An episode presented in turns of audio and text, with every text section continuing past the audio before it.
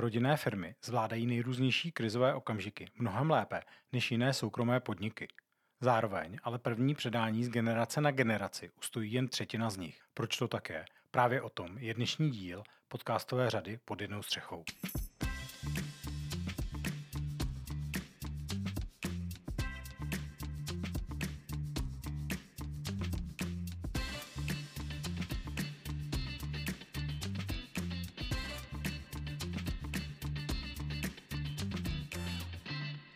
Představte si, že jste majitelem úspěšné rodinné firmy založené z kraje 90. let. No ale právě proto, že to bylo již před 30 roky, si nyní pohráváte s myšlenkou na zasloužený důchod. Svůj rodinný podnik byste prodávali jen velice neradi a tak jej se v první řadě budete snažit předat vlastním dětem. Jak na to? To je hlavním tématem dnešního druhého dílu našeho podcastu pod jednou střechou. Mé jméno je Tomáš Bouslav a spolu se mnou tu dnes sedí děkan fakulty podnikohospodářské při VŠE a vedoucí Centra pro rodinné firmy profesor Jiří Hnilica. Dobrý den, pane profesore. Dobrý den, moc děkuji za pozvání, velmi rád jsem dorazil. Povězte mi na úvod, jak vy sám chápete definici rodinné firmy? Co taková firma musí splňovat? Tak eh, definice je celá řada a ani jedna z nich není dokonalá. Za mne je rodinnou firmou taková firma, která ta rodina, která tam je za tou firmou, výrazným způsobem ovlivňuje strategii, řízení a tak dále. Čili rodina, která má vliv na fungování té firmy, s tím, že aby to byla opravdu rodinná firma, tak, jen ta, tak tam musí být navíc záměr tu firmu předat dál do další generace v nějaký podobě. Tomu předávání se dostaneme posléze. Co se týče nějaké definice, vy byste dokázal takhle z hlavy to popsat, jak stát, respektive jak zákon tu rodinnou firmu definuje, pakliže nějak?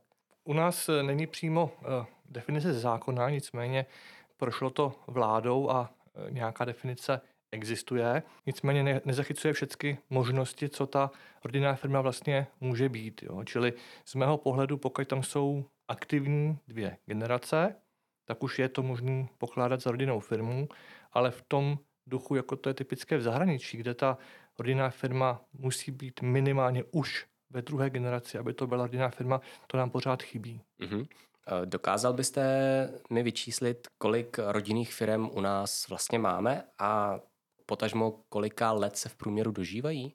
Tak eh, ta snaha vyčíslit eh, tady je samozřejmě, ale tím, že ta definice je poměrně složitá a ani jedna z těch definic nezachycuje ty typické rodinné firmy, tak eh, číslo neexistuje.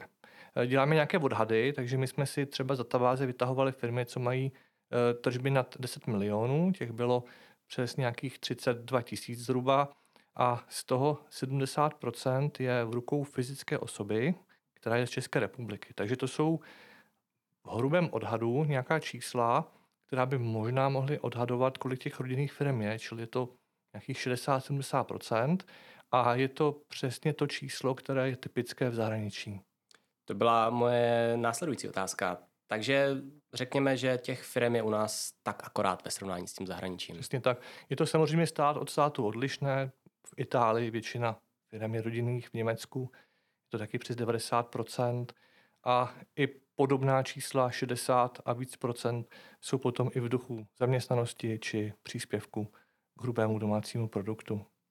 Do jak velké míry podle vás dnes, více než 30 let od sametové revoluce, ovlivňují počet zdejších firm a to, jak se jim daří ony čtyři dekády vlády komunistů? Dá se na to ještě vůbec nějakým způsobem vymlouvat? Těžko říct. Jo. Mm, co je důležité, tak eh, u těch zahraničních firm, pokud tam to přerušení nebylo, eh, tak máte typicky eh, firmy ve třetí, čtvrté a další generace. A tyto firmy, nebo ty rodiny za těma firmama navazují na nějaké historické tradice. A pícha nebo ta odpovědnost za tím, co ta rodina vybudovala, tam existuje a je to silný faktor k tomu, aby eh, se ta rodina snažila toto dědictví udržet. A to u nás chybí nebo bylo přerušeno. Nicméně jsou tu firmy, eh, napadá mě třeba Petrov, které, eh, které navazují na tu před znárodňovací tradici a je to určitě eh, jeden z našich motorů, který je důležitý, ale vlastně nám kvůli těm 40 letům chybí. Jinými slovy, myslíte si, že ty čtyři dekády, těch 40 let vlády komunistů na ty rodinné firmy ten vliv stále mají. Určitě, protože z toho důvodu, že tady všechno vznikalo až po tom roce 89, tak jsou ty rodinné firmy typicky v první, maximálně ve druhé generaci. A když si chtějí od sebe vzájemně učit, tak se vlastně učí od těch, co tu zkušenost nemají. Protože to tady prostě není. Jo? Takže je řada českých firm, co má třeba zpřátelené rodinné firmy, ať už dodavatele nebo odběratele z Německa, z Rakouska nebo ze západu, obecně, které jsou starší a tam jakýmu přidávání noha už může docházet, ale v České republice jako takové s, tou, s tím specifikem uh, té kultury, která tady je, tak to chybí a to se musí budovat. Dobrá. Uh, souhlasíte s tvrzením, a teďka budu citovat uh, z webu Asociace uh, pro malé a střední podniky, že rodinné firmy dokážou ustát daleko větší otřesy než podniky ovládané najatými manažery? Je to pravda. Ono ještě možná by byl opatrný s tím najatý manažer. Ono právě rodinná firma může mít najatého manažera, může to dokonce i velmi dobře fungovat. Ale obecně ty výsledky, co jsou ze zahraničí, nějaké statistiky, tak ty ukazují, že ty rodinné firmy ty krize eh, přestávají lépe. Díky důvěře, která v rodině pamatuje, eh, která v rodině převládá, díky ochotě té rodiny eh, zamakat, věnovat tomu ten čas, peníze, aby ta firma mohla existovat dál, tak to je opravdu velmi, velmi silné aktivum, co rodinné firmy oproti jiným typům organizací mají. Eh, mě to přivádí k následující otázce. Eh, primárním dlouhodobým cílem naprosté většiny obchodních společností je generování zisku. U těch rodinných firm to tedy ale z vaší odpovědi, jak to chápu, může být i jináč. Eh, zkrátka může zde převládnout ten pocit toho, že si majitel řekne, že je to vlastně takový další člen rodiny a proto třeba bude tu firmu držet nad vodou i za cenu několika po sobě jdoucí let, kdy bude i zavedený podnik ve ztrátě. Je, je to tak. Pro ty eh, rodinné firmy eh, často zisk je až důsledkem toho, co dělají. Samozřejmě velmi důležitým důsledkem, protože i rodinná firma musí být zisková, aby uspěla v konkurenci, ale je to skutečně důsledek nějaké aktivity, která je pro ně klíčová, která je hnaná hodnotami, jakými principy, co v té rodině převládají a která tomu dává další rozměr oproti tomu, že to je firma, kde ten vlastník jako není znám, nebo je to nějaký, nějaký nadnárodní korporát a vlastník e, ve smyslu obličeje té rodiny je neznámý. Rozumím. Uh, už jsme na to malinko narazili. Uh, význam rodinných firm, českých rodinných firm pro českou ekonomiku. Dokázal vy byste vyčíslit, kolik, jak, jak velký podíl vlastně mají na tvorbě českého HDP? Zatím pořád můžeme vycházet jen z těch čísel ze zahraničí, ale i ty musíme eh, brát eh, s opatrností, protože opravdu ustálená definice, která by byla na úrovni statistických úřadů, tak není. Jo. Takže jsme v kontaktu i s Českým statistickým úřadem, přímo s vedením, jestli by se něco nepodařilo a dokud nebude nějaká schoda na té definici, která prostě z principu být nemůže a to, že by se jenom zaškrtlo jsme rodinná firma prostě nestačí, tak ten problém bude. Ale nicméně jsou nějaké přístupy, které se k tomu mohou přibližovat. Takže z našich velmi hrubých dat i z toho začátku eh, vycházelo eh, těch zhruba 70 eh, Není, není to číslo podložené ziskovostí nebo maržema, ale ten podíl 70% vychází pro ty české vlastníky nejen do počtu, ale i co do objemu tržeb. Takže odhaduju, že skutečně ten podíl 50 až 70 co je ve světě průměrný a běžný, tak i u nás uh, už za těch 30 let je ten, co je převládající. To je signifikantní číslo, řekl bych. A, a jak se k tomu staví stát? Je podle vás jeho podpora rodinných firm dostatečná? Je to otázka. Ono podporovat cíleně rodinné firmy nejde, protože by to bylo narušení konkurence. Takže já vidím, pokud by šlo nějakou podporu, taky spíš než na to podnikání, protože to by tam vnášelo nějaké prvky případné nespravedlnosti, tak aby se ten stát zaměřoval na tu rodinu.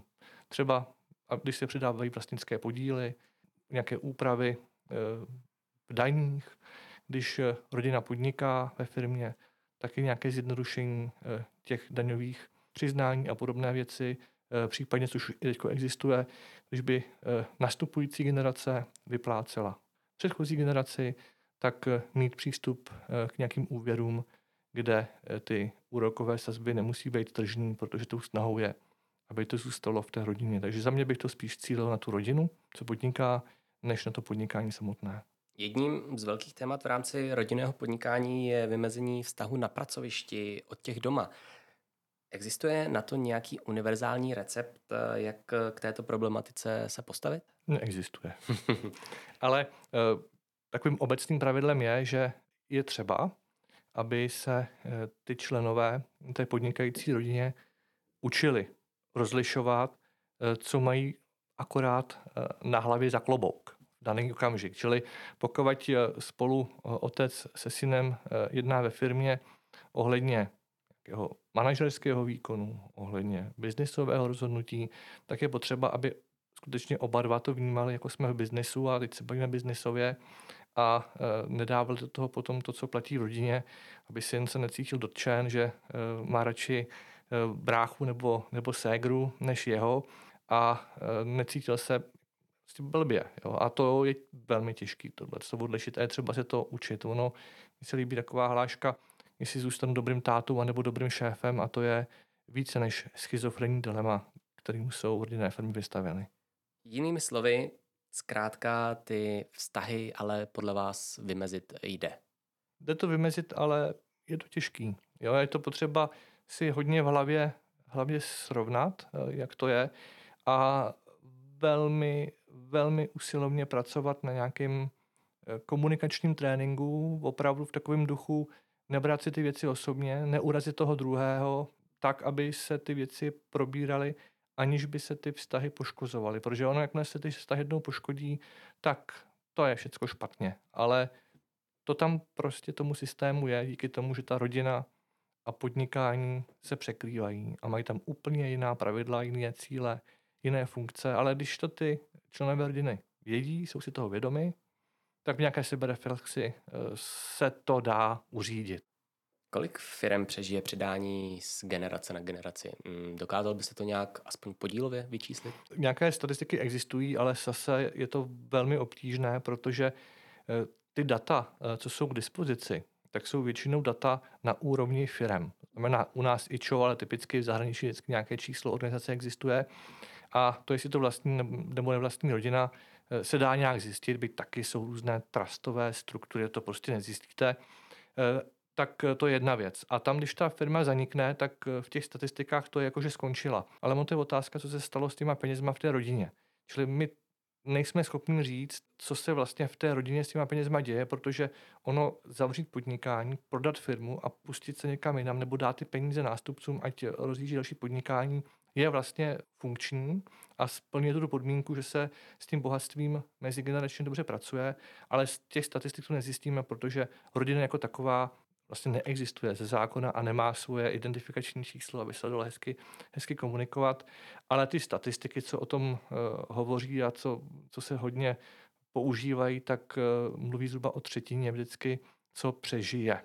Třetina přežije. Vždycky jako do, do té další generace a mhm. platí to zhruba nějaké třetí, tři, čtvrté generace, takže to potom uh, jsou dvě třetiny, co to většinou nezvládnou do té další generace přejít. A není tohle třeba způsobené tím, že ty děti, respektive potomci zkrátka nemají o to převzetí rodinné firmy až takový zájem? E, I to může být důvodem, ale nutně, nutně ne, protože oni o to můžou mít e, jako zájem z toho důvodu, že tam je nějaké bohatství, ale už nějak nereflektují, že s tím bohatstvím taky jde odpovědnost a aby to bohatství spravovali a předali to ještě v lepší kondici svým dětem a ty další generaci, tak to tam občas chybí. Čili tam i ta výchova k tomu bohatství, která by měla v té rodině, co podniká, být skutečně velmi, velmi aktivní a velmi silná, tak může chybět, anebo prostě se nezadaří. Jste mi teďka krásně nahrál na moji další otázku. Eh, od kolika let by měly děti, které jednou mají rodinnou firmu převzít, eh, být do tohoto rodinného biznisu zasvěcovány? Nejpozději od pěti let. To je docela... Říká se, říká se, je to nějaká psychologie, že do pěti let eh, ta osobnost toho dítěte je natolik ovlivněná, že se dá velmi těžko potom měnit později. Čili co se pokazí do pěti let, Eh, tak se velmi těžko napravuje. Takže samozřejmě ty děti by tam asi od těch pěti let pracovat neměly, ze zákona, ale eh, mělo by jim představováno, co to podnikání pro tu rodinu znamená, eh, co je důležité, co je na tom hezkého, co na tom naopak hezkého není, aby ty děti viděli tu plejádu těch možností, eh, jak se do toho případně zapojovat, protože ne každé dítě prostě bude tím lídrem a tím CEO, ale dá se vytvořit eh, nějaká struktura, nějaké další příležitosti, že z toho podnikání nevypadnou a eh, současně nebudou nutně tím lídrem. A tyto možnosti ty děti musí vidět a musí vědět, co to obnáší, čili jak se na to připravit, jaké znalosti, dovednosti, zkušenosti jsou proto potřeba, aby to nebrali za automatické, že když tatínek je tím šéfem, tak oni tím šéfem potom budou taky. No a co když zkrátka ty děti dávají od toho rodinného podnikání ruce pryč? Eh, má ten majitel, zakladatel nějakou alternativu, jak eh, zajistit přežití rodinného podniku, aby mohl být nadále označován jako rodinný, když děti se do toho nehrnou? No, ono zase znamená, co to znamená, že se ty, ty děti do toho nehrnou. Eh, pokud opravdu děti dávají o to totálně ruce pryč, eh, tak to vlastní podnikání eh, nejspíš pokračovat v rodině nebude.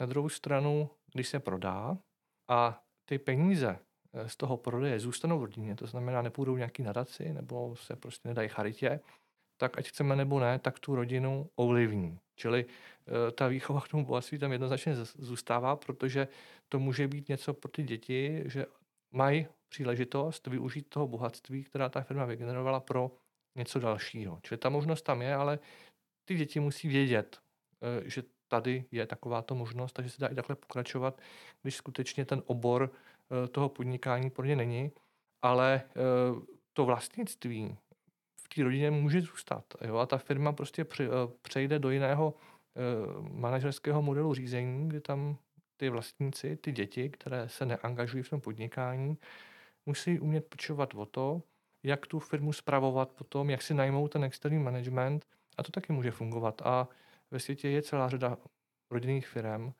kde je dokonce zakázáno pro členy rodiny vstupovat aktivně do managementu a jsou to ty vlastníci, co se o tu firmu starají.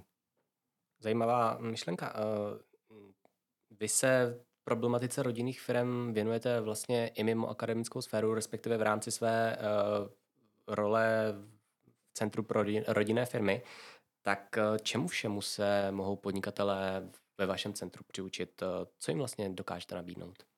Tak tím, že ty rodinné firmy už existují poměrně, poměrně dlouhou dobu v tom západním světě, tak ku podivu v tom akademickém světě se objevují až v nějakých 80. let, kdy se začíná ta, eh, ta problematika studovat.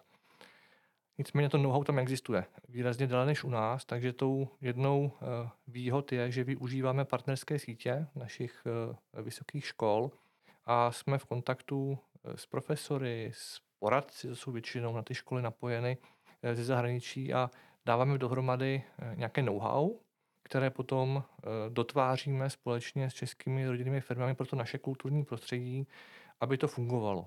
A to už se děje od roku 2016, kdy jsme centrum zakládali a i od té doby máme pravidelně dva základní kurzy eh, k rodinnému podnikání, kde se, eh, kde se poměrně podrobně těmi specifiky a úskalími a jak je řešit ta úskalí společně s rodinnými firmami bavíme probíráme a řešíme. Jak se daří českým podnikatelům, respektive majitelům rodinných firm od těch zahraničních? Eh, mají v něčem nějaké, řekněme, eh, mezery ve srovnání s nimi, nebo jsou naopak v něčem lepší než lidé ze zahraničí? Já bych tam ani nějaký značný rozdíl mezi českými a zahraničními rodinnými firmami neviděl. Maximálně v tom přístupu k té zkušenosti, která v tom zahraničí je, ale ono taky člověk musí chtít uh, tu zkušenost uh, nějak tak přebrat a zahrnout do svého podnikání. A jak u nás, tak v zahraničí je typické, že byť rodina je tím nejdůležitějším stakeholderem, máme použít krásné české slovo, mhm. tak se na ní v tom řízení zapomíná. A to asi je ten největší kámen úrazu, protože pokud rodina podniká, tak já občas rád říkám, že taková rodina není normální a že se musí řídit podobným způsobem, jako ta rodina řídí do podnikání, aby ty dva systémy, co tam koexistují, se nerozpadly. Není problematika rodinných firm natolik komplexní, že by si zasloužila například v rámci vysokoškolského studia svůj vlastní obor? A opravte mě, pokud už tak, nějaký takový existuje. Podobné obory existují, ale opravdu v té komplexitě, co to obnáší, tak ne. A za mne zasloužila. Jo, bylo by to fajn, protože tam jsou ta specifika a jsou tam celá řada věcí, co jsou možná jako nepochopitelná z pohledu tvrdého biznismena, protože ono už jako výchova, která možná chybí už na středních školách, je něco zásadního, co tam do toho vstupuje, protože to, jak vychováváte e, děti a pak ještě navíc ten jejich vztah k tomu podnikání e, v té rodině, tak to je vlastně alfa omega toho, jak ta nastupující generace bude e, k tomu rodinnému podnikání přistupovat. Jedním z kurzů, které ve vašem centru vyučujete, je i takzvaná rodinná rada. Hm, co si má člověk pod tímto termínem představit? Proč by každá rodinná firma měla mít? Já to definuji uh, analogicky představenstvu. Je to jakési představenstvo rodiny, které právě uh, řeší a řídí v rodině vztah těch členů rodiny k tomu podnikání.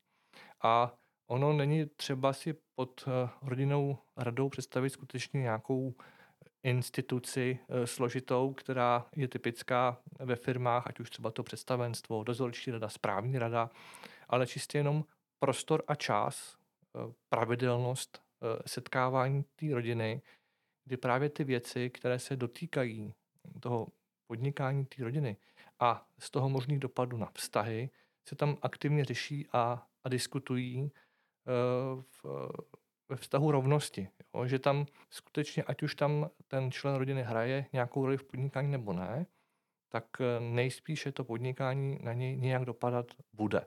A to by se mělo eh, řešit právě v té rodinné radě, což ne vždycky je právě jednoduché, ale ty témata, s čím začít, jak začít, aby se to hned nerozbilo na počátku, eh, tak to je právě, co v tom našem eh, kurzu řešíme, o čem se tam povídáme, protože řada českých firm už dokonce formálně rodinnou radu má, ale vlastně každá přizná, že jim ještě neúplně funguje tak, jak by chtěli. Máte na závěr nějaké povzbuzení pro rodinné podnikatele? No za mě, pokud rodina dobře funguje a dobře funguje, pokud jde o vztah k tomu podnikání, tak je asi největší aktivum, který může od konkurence odlišovat. Pane profesore, moc vám děkuji, že jste si na nás a na naše posluchače udělal dnes čas. Věřím, že to bylo velmi poučné. Já moc děkuji, bylo mi potěšením. A za váš čas děkuji i vám, milí posluchači. Třetí díl našeho nového podcastu na webu Euro.cz tu bude co nevidět. Do té doby se mějte, jak uznáte za vhodné a naslyšenou. Naslyšenou.